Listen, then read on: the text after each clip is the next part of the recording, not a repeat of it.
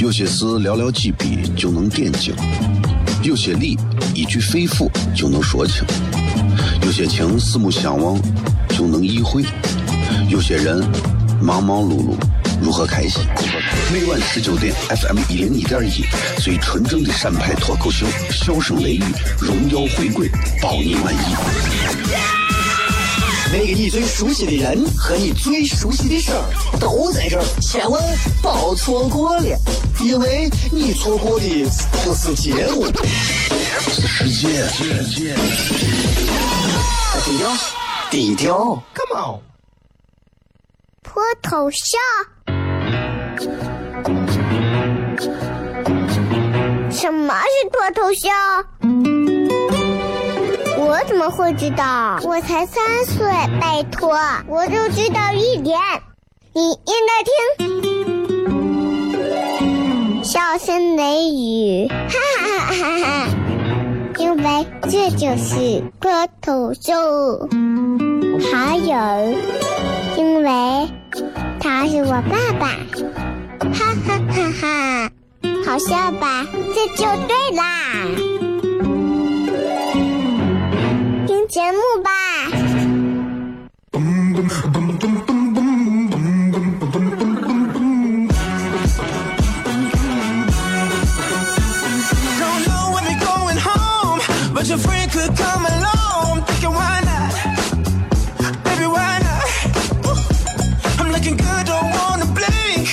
Tells me I'm a king, I'm thinking why not, baby why not, oh 好了，各位好，这是 F M 一零一点一陕西秦腔广播《想论坛》，周一到周五啊，晚上十九点到二十点，为各位带来这一个小时的节目，名字叫做《笑声雷雨》。各位好，我是小雷。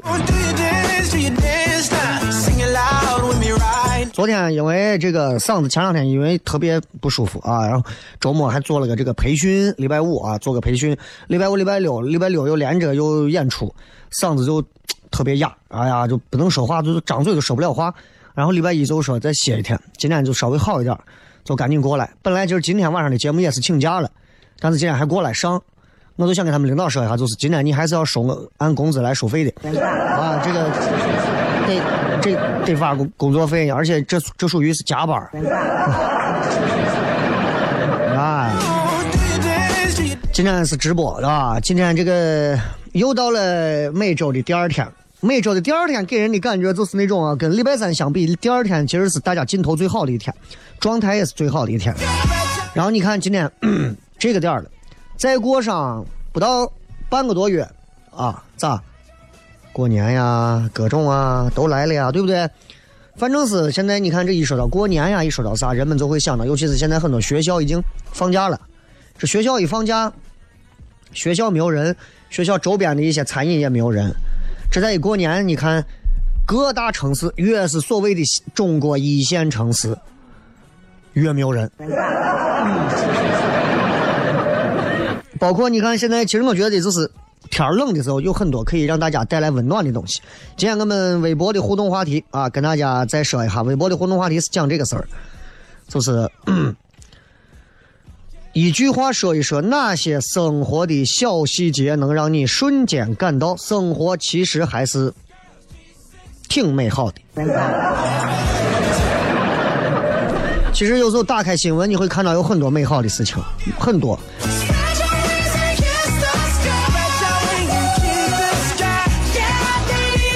啊，今天嗓子稍微好一点，就今天跟大家继续还是直播啊，今天还是直播，因为确实是觉得快过年了啊，能给大家在节目上多聊一次就聊一次。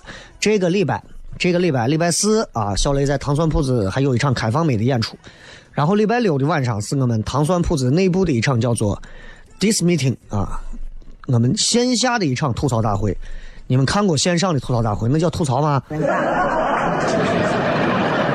对吧？那那就叫假客套大会，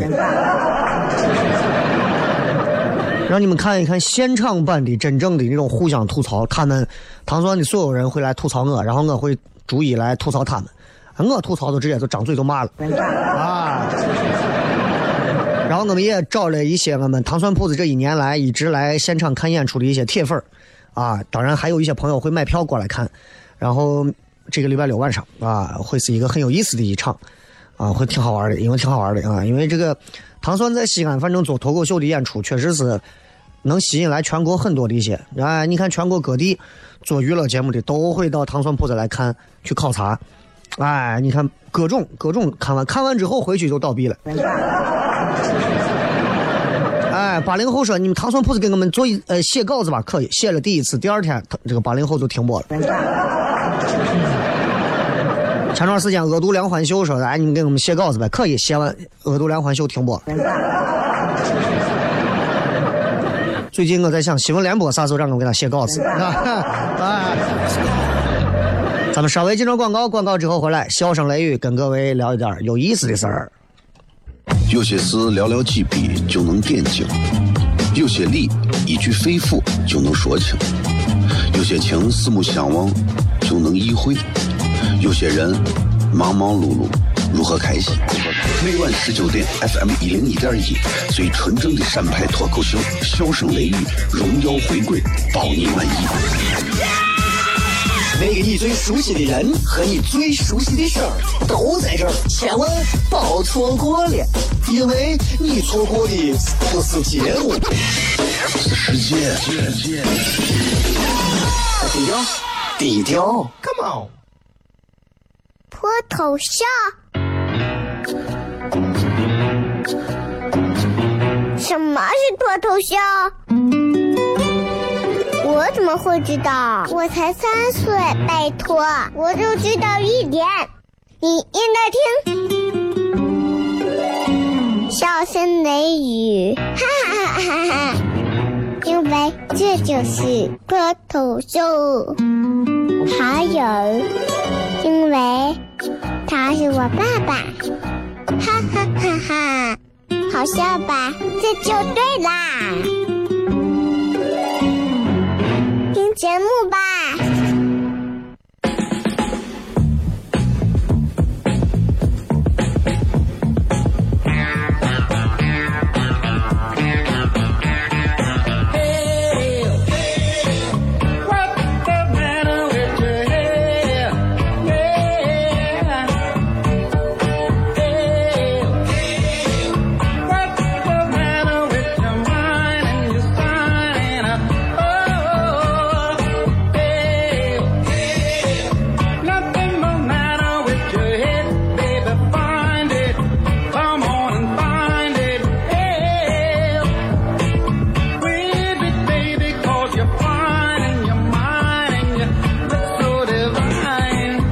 欢迎各位继续收听笑声雷雨，各位好，我是小雷。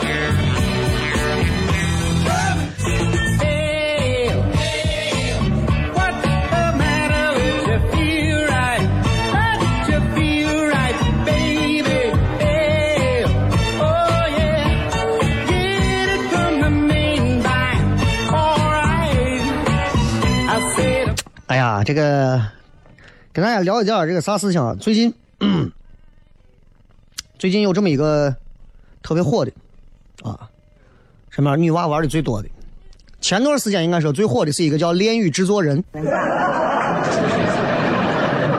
一帮小女娃背着自己的男朋友，背着自己的爱情，在手机里公然地养了三四个汉子。这种游戏居然会这么火，你说这帮子女娃们天天玩这些东西，对吧？还不允许我们男人在外头花天酒地。我就很奇怪，女人怎么能这么霸道，对不对？啊，我媳妇儿啊，包括身边很多女娃动不动就是，哎呀，我当着我老公面我不管，我要跟男朋友去约会，拿着手机开始。真的，脸都不要了。我觉得就是这种事情啊，这就是属于是破坏和谐社会。我跟你讲，对吧？我觉得这东西就是为啥它分裂家庭的爱情和幸福啊。然后很多就玩这个游戏，我看了一下，制作的就是那种最早最早版本的那些什么明星制作人啥的，然后就是跟男娃用虚拟的男娃可以发朋友圈，男娃可以跟你聊天发微信，当然你想跟他说更多话你要掏钱，这是前面的一个前奏。最近这段时间所有人都在养青蛙。我相信正在听节目的朋友，有人这个时候正拿着正在玩青蛙，青蛙也叫田鸡，玩得很火。最近很多人都在养这个旅行青蛙啊，在朋友圈也是玩得很疯狂，很多人都截图啊，我就很好奇为啥会这么火爆，然后我也下了一个啊，都觉得没有想象的那么无聊。日文我也看不懂，但是我们从来看日本的东西，我们需要看文字吗？对不对？啊，然后就就反正就是跟就跟过去玩的那种啥一样，电子宠物一样，啊，就是那种东西。然后这个东西是啥时候开始火的啊？这是去年一七年十二月份上线的一个放置类手游，就是你打开操作几下完了之后，你就不管，你就放到玩，他自己会干啥？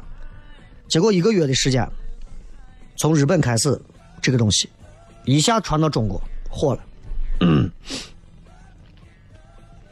这个游戏一开始让你给青蛙起个名字啊，我身边好几个朋友说这有啥好玩的，无聊的很，我下一个我看着多无聊，一下第一件事给青蛙起名字，而想呀我家叫个啥呀，我说你上道了朋友。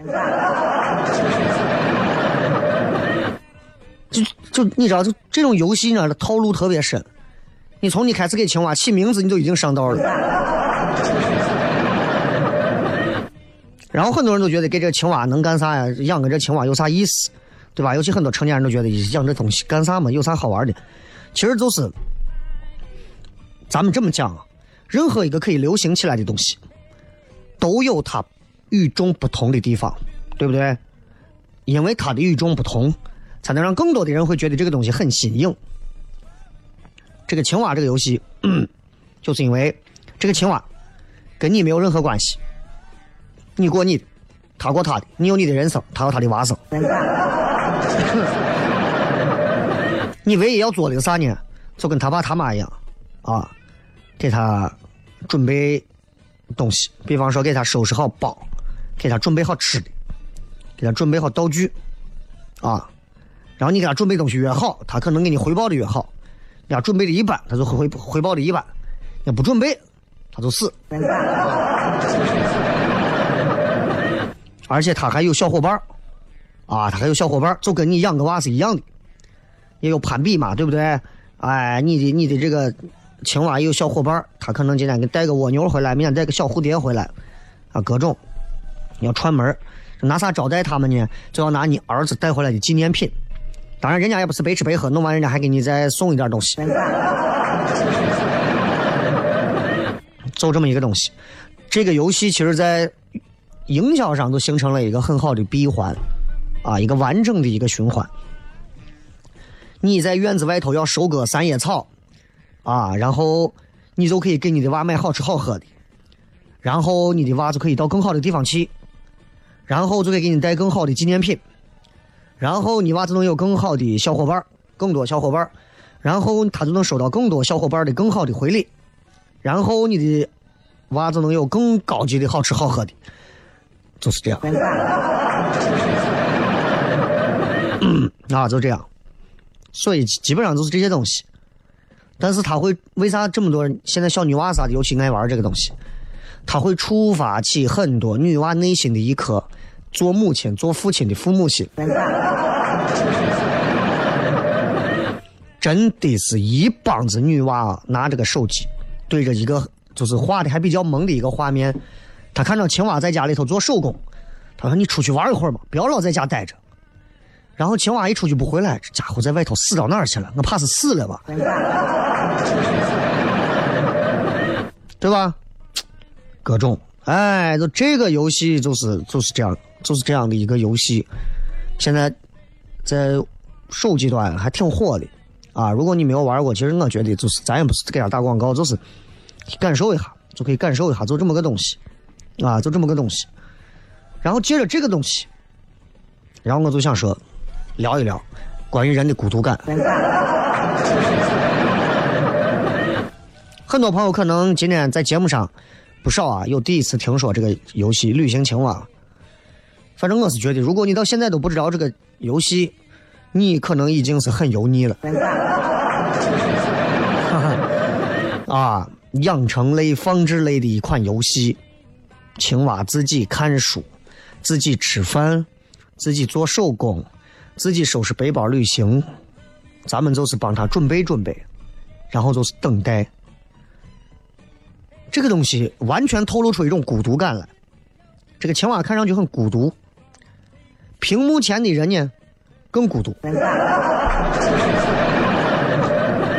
我敢保证，这会儿开车的有不少副驾驶的女娃拿着手机，呀，我的青蛙咋不出去玩呢？呀，我的青蛙咋又在吃？我的青蛙咋又在这看书？呀，你咋比我还爱看书？我的青蛙咋又出去就不回来了？咋又带了个朋友？就是这很多无聊的人，孤独的人，拿着手机，啥事儿不干，盯着这个青蛙看。啊，然后就等待着可能会发生的随机的一些事件。所以这个青这个这个游戏，就是现在不是有什么叫佛系青年，各种佛系啥，他就会戳中一批这种佛系青年的心。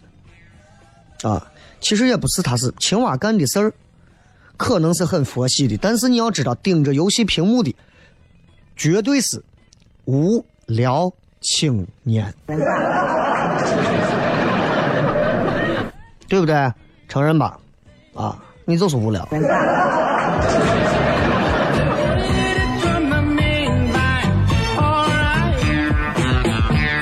很多人会觉得也说，哎呀，人呐、啊，都不知道从啥时候开始会变得孤独。我跟你讲，真的是有迹可循的啊。这个有时候一个人其实能够获取到足够多乐趣的时候，人就会变得很孤独。啊，我说的一个人指的是物理世界的一个人，就是就是比方说，你看小的时候几乎没有什么一个人玩的游戏，跳皮筋儿，玩这个玻璃弹球，或者是闪这个洋片儿，对吧？你都需要这个是现实世界当中的小伙伴给你配合玩。所以只要你想觉得这个游戏好玩，你就得在这个世界里陪有人陪着你，自己玩没有任何乐趣，一点乐趣没有。你啥时候既然说玩藏老猫一个人玩一二三四五六七八，就是开始我找谁呀、啊？但是慢慢慢慢随着时间推移，随着工具的发展，更多适合一个人玩的娱乐项目被打磨的越来越好。这是咱们半点之后要跟大家开始聊的，人为啥会开始陷入到一种一个人的孤独里，回来之后再骗。有些事寥寥几笔就能惦记，有些力一句非腑就能说清，有些情四目相望就能意会，有些人忙忙碌碌如何开心。每晚十九点 F M 一零一点一，最纯正的陕派脱口秀，笑声雷雨，荣耀回归，保你满意。那个你最熟悉的人和你最熟悉的事儿都在这儿，千万别错过了，因为你错过的不是节目，是世界。低调，低调 ，Come on。脱头像。什么是脱头像？我怎么会知道？我才三岁，拜托，我就知道一点。你应该听，笑声雷雨，哈哈哈哈哈！因为这就是脱头像。还有，因为他是我爸爸，哈哈哈哈！好笑吧？这就对啦。节目吧，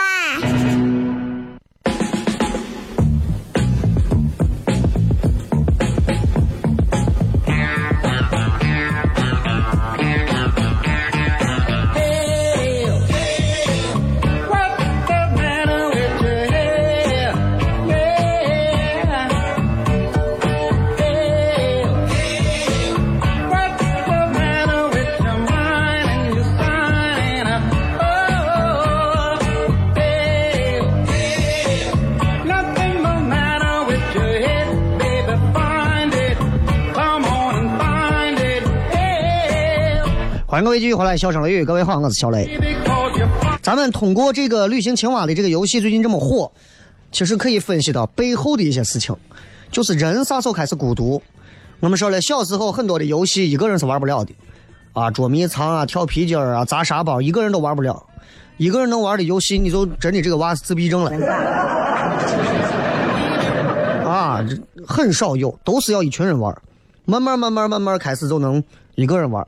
自从有了电脑啊，一个人可以玩很多游戏，最早的这种类似于有一点这种 R P G 那种感觉，什么《仙剑奇侠传》，坐到电脑跟前几天你都不离开电脑，玩玩三国啥啥不离开电脑，哎，就是这样。那这比约自己身边的小伙伴方便多了，我不用迁就你，你也不用迁就我，对吧？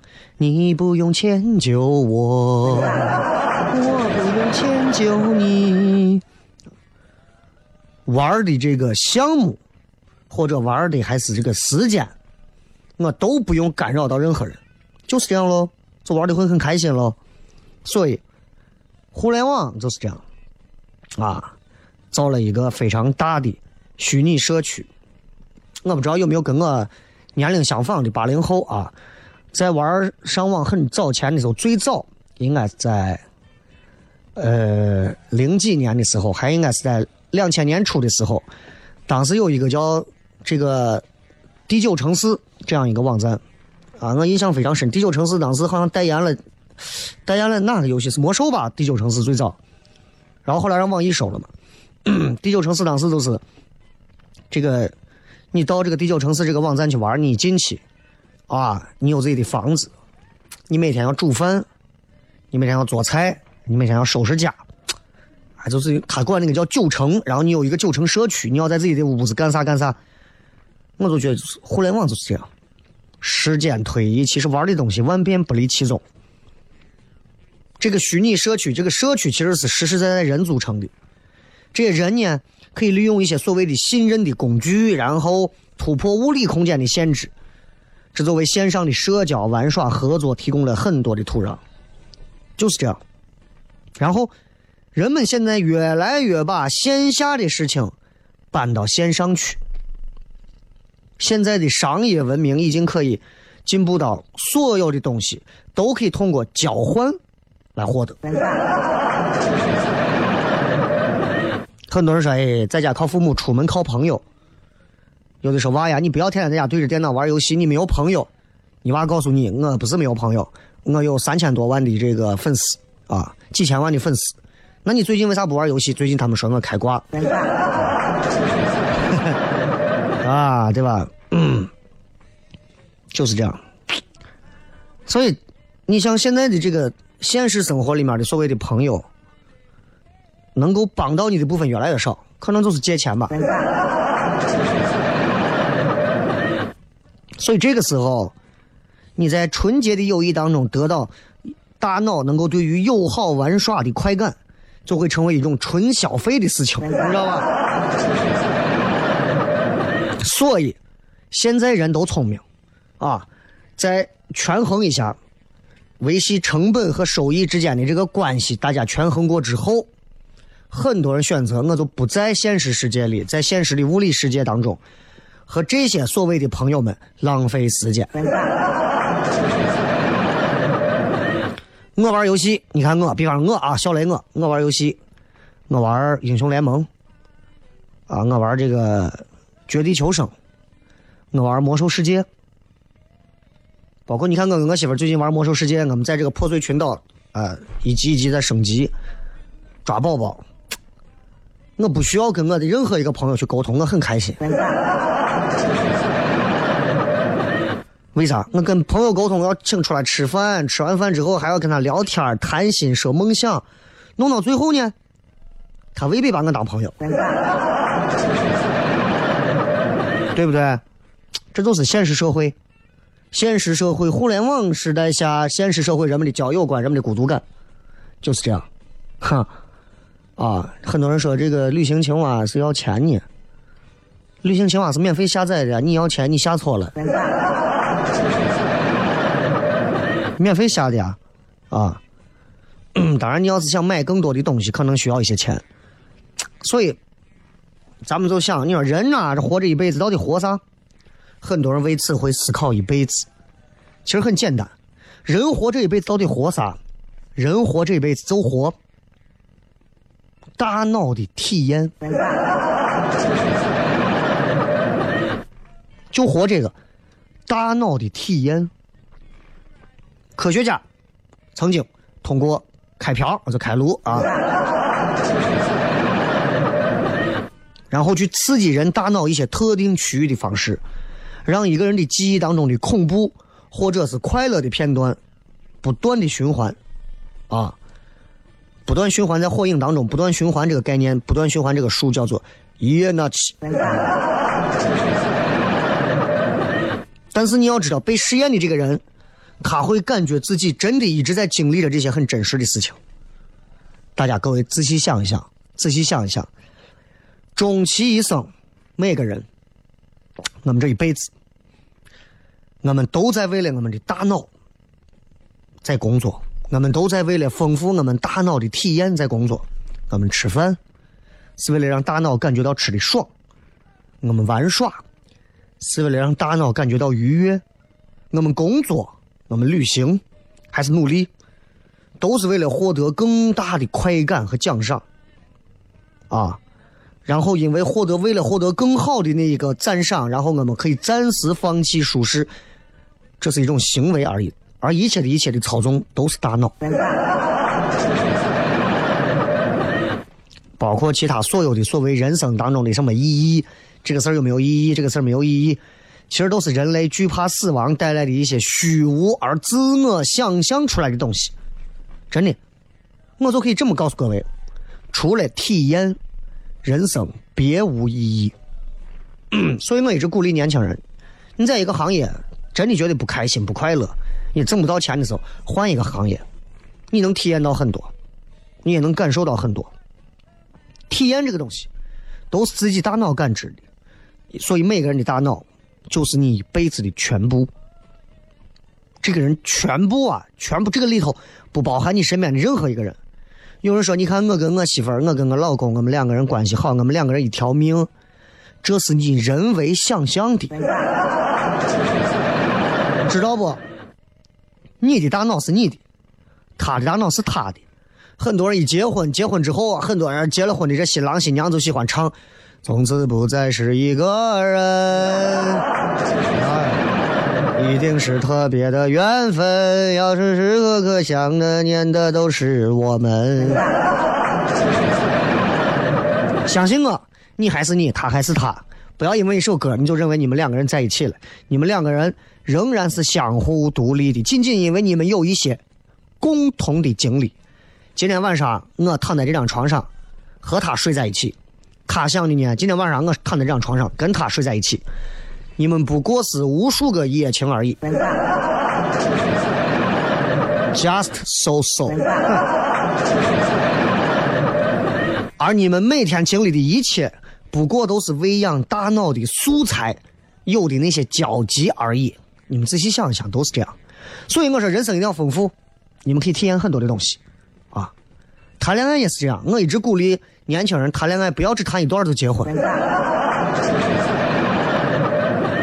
那不是亏，那是因为你真的没有体验过足够的什么叫爱情的话，你不知道这个具体的项目，你就拿出来做路演，你是找不到上投不了资。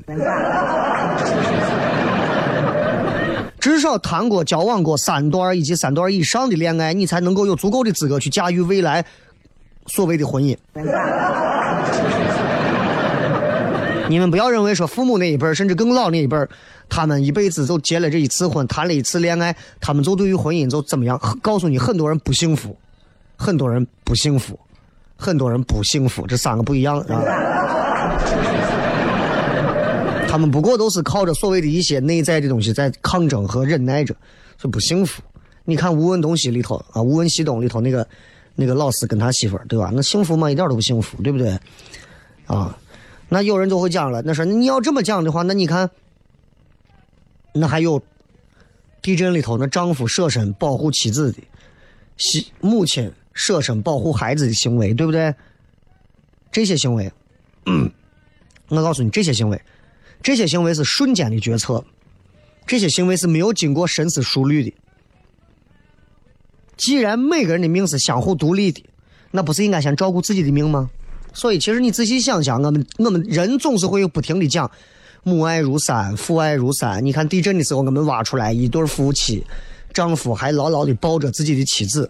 我可以这么告诉你，从某种宣示的角度来讲，那是因为时间飞快，一瞬间的决定决定了这些伟大的行为。你让一个人想得久一点，给他足够的时间让他想啊，然后你再看谁会保护谁。这很现实，但这是从某个程度上讲 this is scientist， 这是科学。嗯，我这么跟你讲，一个人经常会用这样的一个话来为自己大脑，比方说我要用生命来守护他，来喂养大脑，那么这个人在平时就会收获了很崇高的这些良好的心理体验。那这个时候注意啊，这个时候是他还没有付出的时候，他首先会预知了这份快感。他每天都在想我要用生命守护他守护他。你要知道，快感只有在行动后才能得到。那这个时候他已经自我允诺预知了，当事件真的发生需要他来用生命守护的时候，他会有保持一致性的第一反应和倾向，否则前面的预知都要一次性的偿还。因此人做的所有的决定都是先满足自个儿的划算，然后根据跟别人利益一致才能被解释到底他是自私还是无私，你懂了吧？回来片，有些事寥寥几笔就能点睛，有些力一句非腑就能说清，有些情四目相望就能意会，有些人忙忙碌碌如何开心。每晚十九点 F M 一零一点一，最纯正的陕派脱口秀，笑声雷雨，荣耀回归，包你满意。那个你最熟悉的人和你最熟悉的事儿都在这儿，千万别错过了，因为你错过的不是节目，是世界。低调，低调 ，Come on！ 脱头像，什么是脱头像？我怎么会知道？我才三岁，拜托，我就知道一点。你应该听，笑声雷雨，哈哈哈哈哈。因为这就是脱口秀，还有，因为他是我爸爸，哈哈哈哈，好笑吧？这就对啦，听节目吧。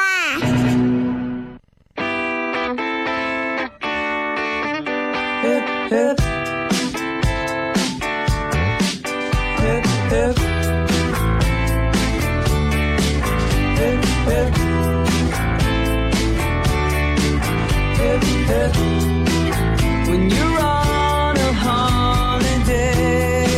欢迎各位继续回来，笑声雷雨，各位好，我是小雷。今天我们通过聊这个关于这个游戏青蛙的这个事儿，然后来跟大家其实讲到人其实都人本孤独，对吧？你真的就是这样，就是我们出生就注定了我们都很孤独，然后我们认为不孤独的瞬间，只不过是因为我们把跟一些生活里的 N P C 的互动我们当真了。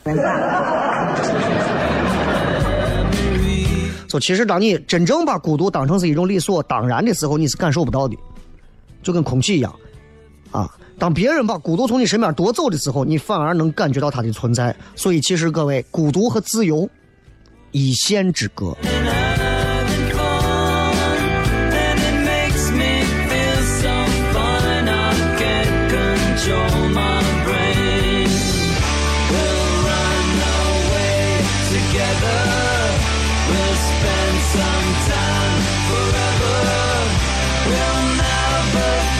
来看一看各位发来的一些好玩留言。一句话说一说，那些生活的小细节能让你瞬间感到生活其实还是挺美好的。王小哥说，天稍微一冷就收到了母亲穿秋裤加保暖的微信。真正关心你的只有自己的父母啊！真正关心，就当然也不是所有的父母都会关心自己的孩子。啊，就是这样，就是这样。那些正儿八经操心自己孩子的父母，多大了、多老了，都会操心。那些从小就不操心自己孩子的这个父母，我告诉你，他们多大他们都不会操心。父母固然伟大，但并不是每每一对父母都值得配得上伟大这个词。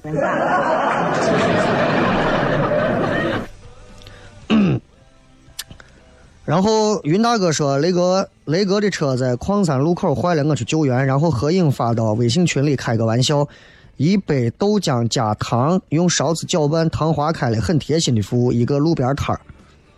所以你前面是开个玩笑是吧？首先我的车在矿山路口没有坏过呀。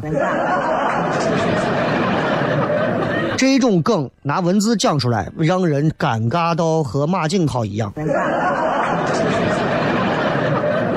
哈喽说，老婆给零花钱的时候和孩子叫爸爸的时候，你看你这可怜的低微呢。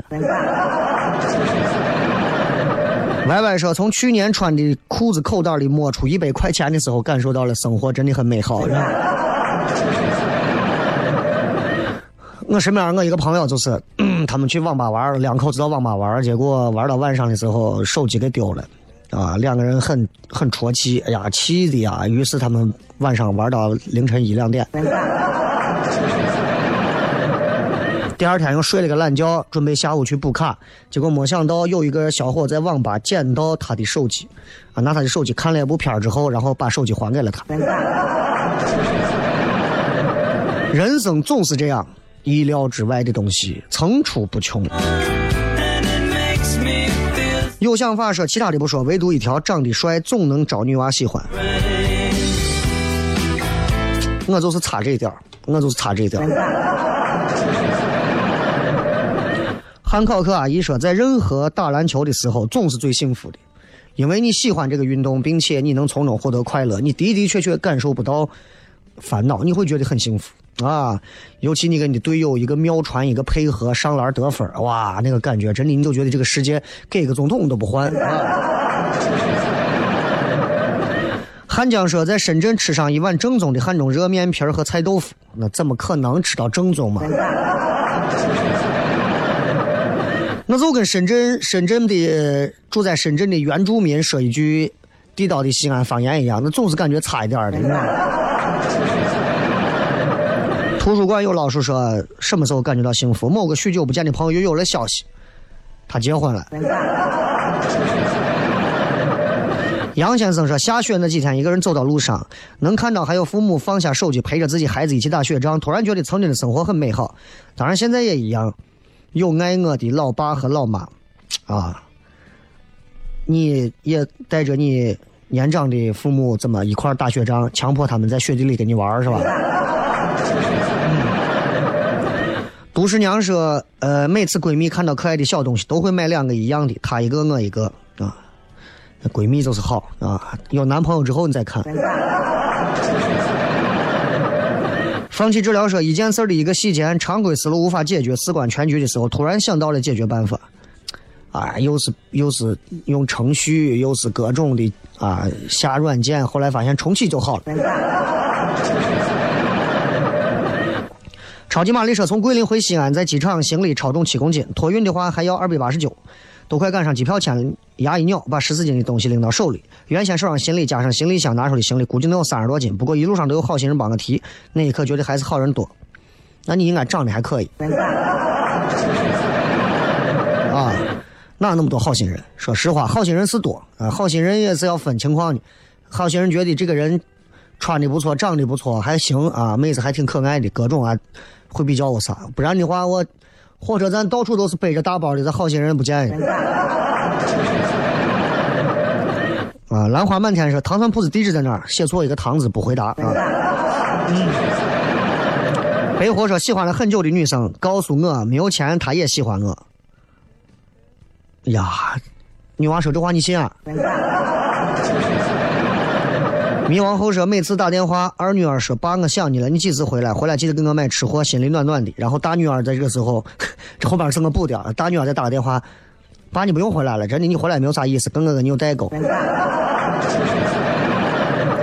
还有说吃面时候来几个酸会幸福啊。呃 Orange 有时候无意间一句话别人能记住，会突然给你一个惊喜啊，生活还是很美好的。嗯、你们这种文可空啊，真的。散伙者在办手续材料不齐全要绝望的时候突然找到他，你说的是离婚吗？本来都可以不离了，结果突然这个说这两天都是死鱼，差点就把死鱼卖了，突然感觉生活很美好。哎呀，这个死鱼车最近这个闹的这个事件，其实我觉得有点无聊啊！你们也不要所有的车都上来怼死鱼啊，个人的一些小情况，你们如果不知道的，到百度上自己去搜就可以了啊。好像是搜这个南京死鱼还是啥啊，就是大放厥词嘛，五十万以下我没有标不过的。啊、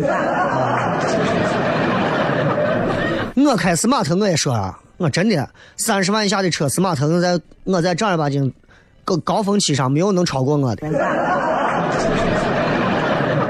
热刺不夺冠说在厦门工作认识一个卖面的老乡，不开心的时候去他那儿坐一坐，会专门给我烧碗汤油泼面给我多下一根，很幸福啊。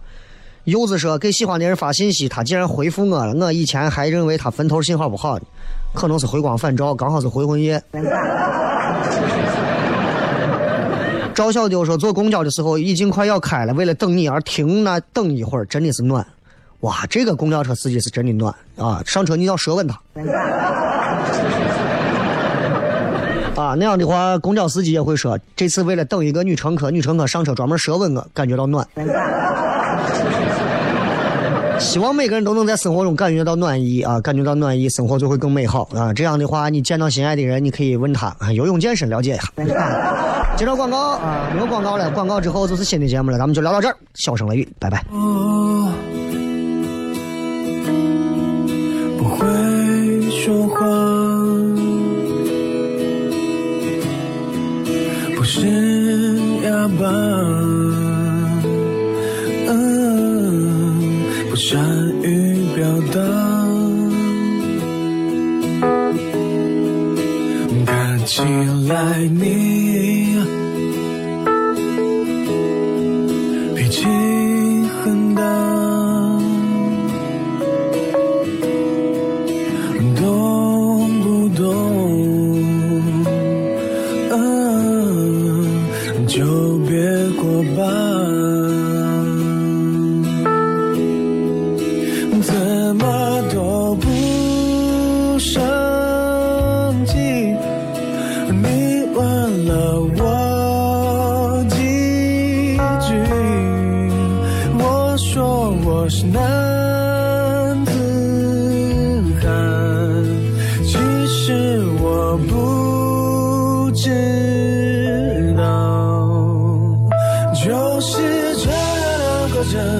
就是那两个人，因为别人的人一起吃晚餐，也只能看缘分。现在也都已那么深，你哪里还会不会冷？我在等你短信说你又讨厌了谁们？这两个人就是一个人喜欢另一个人。就算让我等，也别说得太认真。两个。